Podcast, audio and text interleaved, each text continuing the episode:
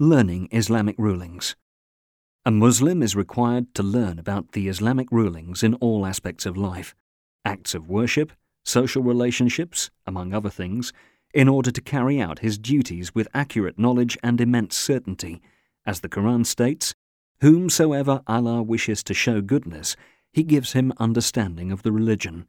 Sahih al Bukhari 71, Sahih Muslim 1037. Therefore, he must learn all about the religious duties he is required to undertake, such as purification, the manner of performing the prayer, salat, and the lawful and unlawful foods and drinks in Islam. He is also urged to learn about acts which are recommended but not obligatory.